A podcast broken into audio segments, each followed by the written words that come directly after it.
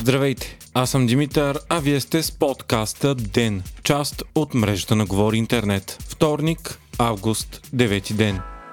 Украина е спряла транзита на руски петрол през тръбопровода Дружба към Унгария, Чехия и Словакия от 4 август. Според руската компания Транснефт, причината е, че не може да бъде платено за транзита заради европейските санкции. Украина не е получила нови средства, а работи с предплата, затова и е спряла потока. Средствата са били преведени от Газпром Банк, която обслужва плащанията, но те не са достигнали заради седмия пакет санкции наложен от Европейския съюз. Именно за доставките по нефтопровода Дружба на Унгария, Чехия и Словакия бе направено временно изключение за ембаргото за внос на руски петрол. Трите държави са почти изцяло зависими от руските доставки и тяхното спиране би вдигнало цените на петрола чувствително.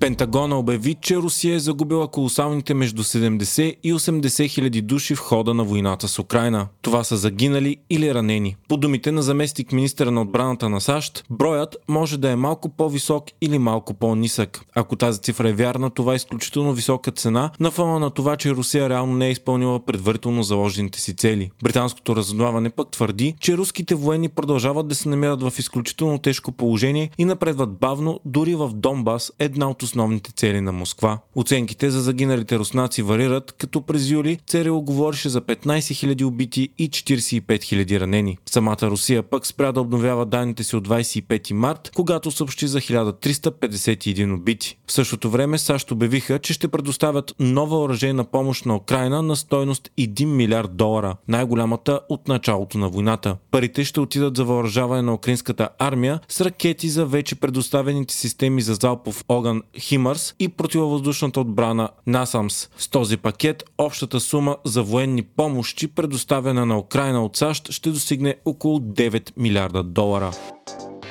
Думът на Доналд Тръмп във Флорида е бил претърсен от агенти на ФБР, които са изели документи от сейфа му. Операцията е част от разследване дали Тръмп е преместил чувствителни документи от Белия дом в имението си във Флорида, докато е бил президент. Това е безпредседентно и новината е номер едно в американските медии. До сега никога дом на бивш президент на САЩ не е бил претърсван. Също Тръмп в момента текат няколко разследвания, както от времето му като президент, така и от преди това. Едно от най-важните е действията му преди и по време на штурма на Капитолия на 6 януари 2021 година и дали той е подсрекавал бунта газовата връзка между България и Гърция е възможно да не заработи и през октомври, каза изпълнителният директор на Българгаз Людмил Йоцов. По негови думи, дори тя да е готова до 1 октомври, ще трябва да се извършат проверки и съпоставки и доставките на газ могат да се забавят допълнително. Именно от тази връзка страната ни очаква да започне да получава пълните количества на договорения газ от Азербайджан на по-низки от сегашните пазарни цени.